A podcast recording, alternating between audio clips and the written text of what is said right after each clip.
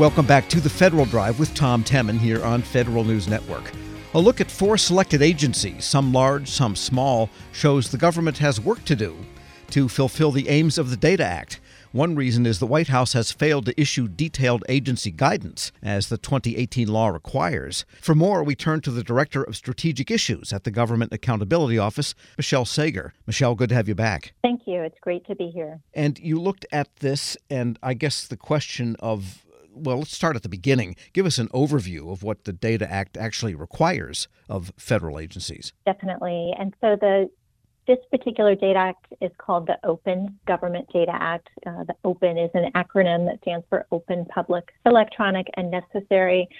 And it's the latest in an evolution of a couple of different statutes requiring agencies to take a lot of actions. All the details are in the report, but the crux of this particular report is that it requires agencies to publish information as open data by default as well as to develop and maintain what are called comprehensive data inventories, or if you think of kind of libraries of all the data that agencies have available, to make that available on a public facing website. And then it also requires agencies to engage with the public about how the public is using these data assets and to understand also how non government users are using the data that are provided and are publicly available. And then, given just the scope of this across the entire federal government, to also prioritize data for disclosure and determine when they're going to make different sets of data available and then expand the use of public data assets by having things such as challenges or competitions that could then further enhance the value from making these data available. It all sounds well and good, but as you point out in your report, the detailed guidance, because these things always come down to detailed guidance and sometimes even rulemaking, but in this case, guidance from the White House or the Office of Management and Budget. And they haven't done that yet, have they? No, they have not. OMB was required to provide guidance to agencies on exactly what they're supposed to do and how they should go about doing that uh, in July of 2019 for the first guidance, and then to have additional guidance available in October of 2020. So, we, of course, talked to OMB during the course of this report, and we know that a draft of the guidance uh, was available about a year ago. And OMB reported to us that given the challenges of the continuing COVID 19 pandemic environment, as well as having a new administration in place, they are continuing to work on that guidance. So we expect that that will be issued at some point, but we were not able to obtain a date when that will become available. So, absent that, agencies don't know exactly what they're going to be required to do until that guidance is issued. And is the guidance designed to help them decide which particular sets of data? Because I imagine there might be some classified or sensitive data. They can't put everything online. So, is part of the guidance to make sure that they know exactly what they can put online? That is absolutely part of it. So, although the general requirement is to make data open by default, there are certainly national security considerations that are part of the equation and that agencies have uh, a need for decision rules in determining what data to post.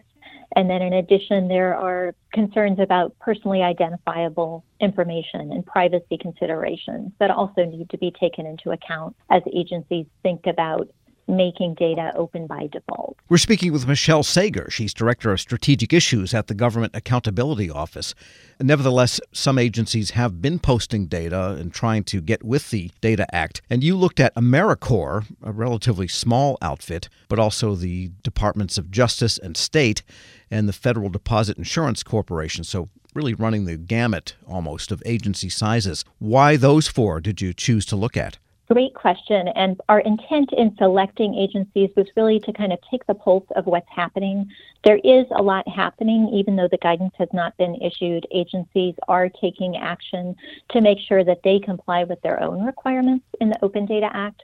So we selected a non-generalizable sample of four agencies, and our intention was to provide some insight on what's happening and how agencies are progressing to developing these comprehensive data inventories, as well as the extent to which agencies have met their own statutory requirements.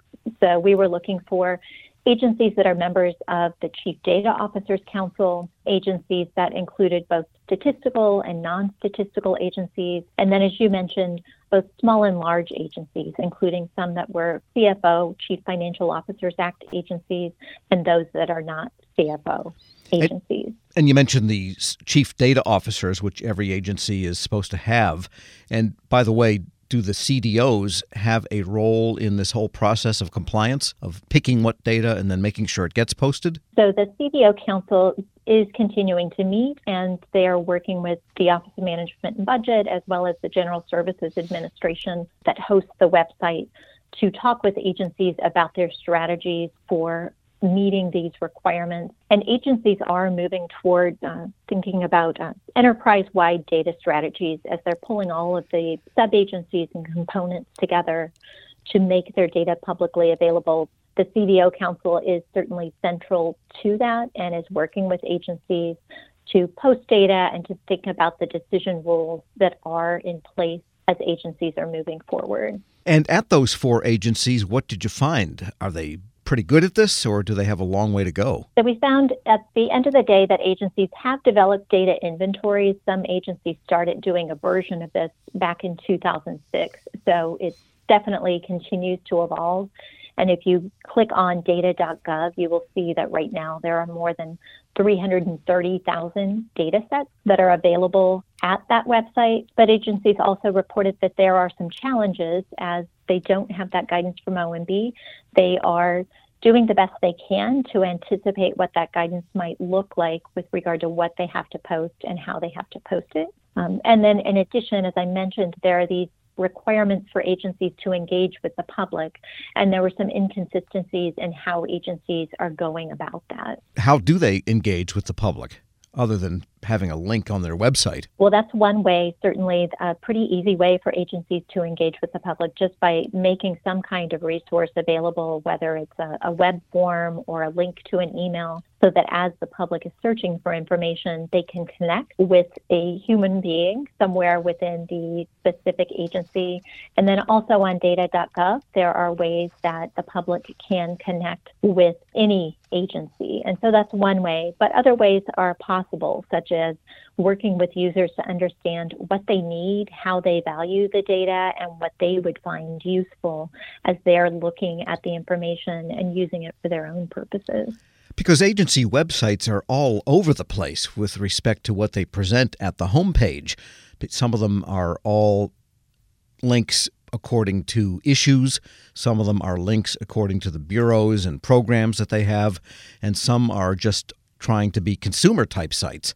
And so you really don't get the same user experience from site to site. I imagine that's one of the challenges. Where do you stick the data accessibility on all of these possibilities? Absolutely. I mean, the, the scope of actually complying with this act is really vast when you think about all of the federal agencies. There are 85 agencies that currently have a chief data officer, and they represent every possible configuration of data that exists across the federal government. So it's a huge undertaking. It's easier said than done, but to the extent that agencies can learn from each other and leverage their different approaches to doing so, having that guidance available so that agencies can be more efficient in their approaches to making data avail- available would definitely facilitate progress. And a couple of agencies you did not check into, like NIH or CDC, come to mind. The health related agencies, the Centers for Medicare and Medicaid Services, they have just petabytes of data tons and tons of data, research data. I imagine they have probably the biggest challenges of all. You're right that those agencies are very important. And as we continue to exist in this pandemic environment, we see illustrations of that every day. Uh, the use of data for a whole host of purposes, whether it's following the money and seeing which agencies are receiving federal dollars or knowing uh, about vaccines and development of vaccines and what the current requirements are, what the current guidance is. So there are so many uses of these kinds of data, and the current environment continues to illustrate the many, many ways that this really makes a difference. All right, so getting back to AmeriCorps, the Justice Department, the State Department, and the FDIC, you've got different recommendations, but there's quite a list of them 10, I think. What do they generally urge these agencies to do? You're right. We do have 10 recommendations. There's something for each agency in this report. And the first recommendation really gets at the guidance. So that OMB issue the guidance on making data open by default. And then in addition to that, we made recommendations to each of the four agencies that really get at the Act's public engagement requirements.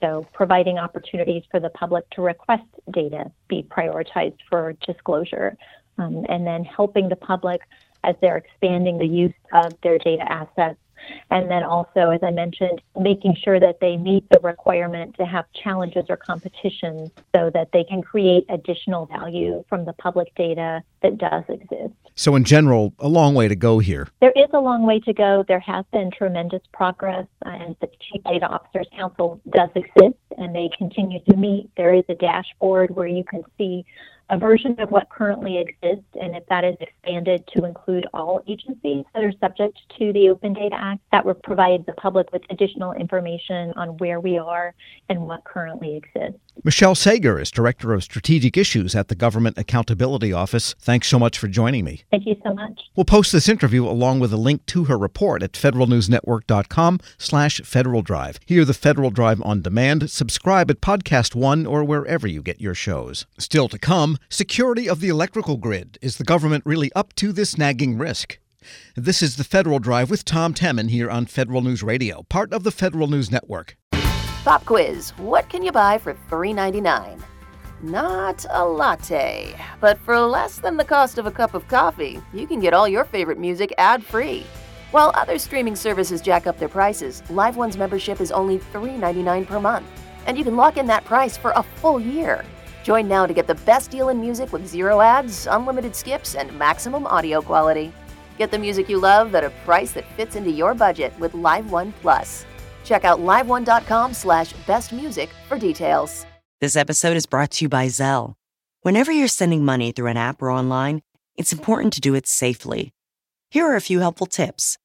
First, always make sure you know and trust the person you are sending money to. Second, confirm you have entered their contact details correctly. And finally, if you don't trust the person, or your recipient is rushing you to send money right away, think twice before sending money through an app or online.